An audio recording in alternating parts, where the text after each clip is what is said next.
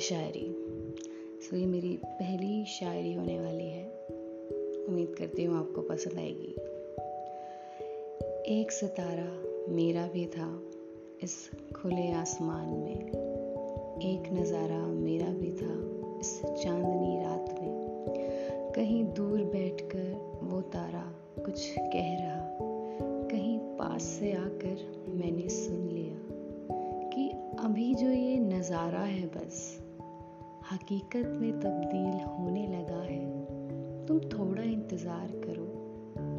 ये तारा तुम्हारा चाँद होने लगा है। ये तारा तुम्हारा चाँद होने लगा है। शुक्रिया।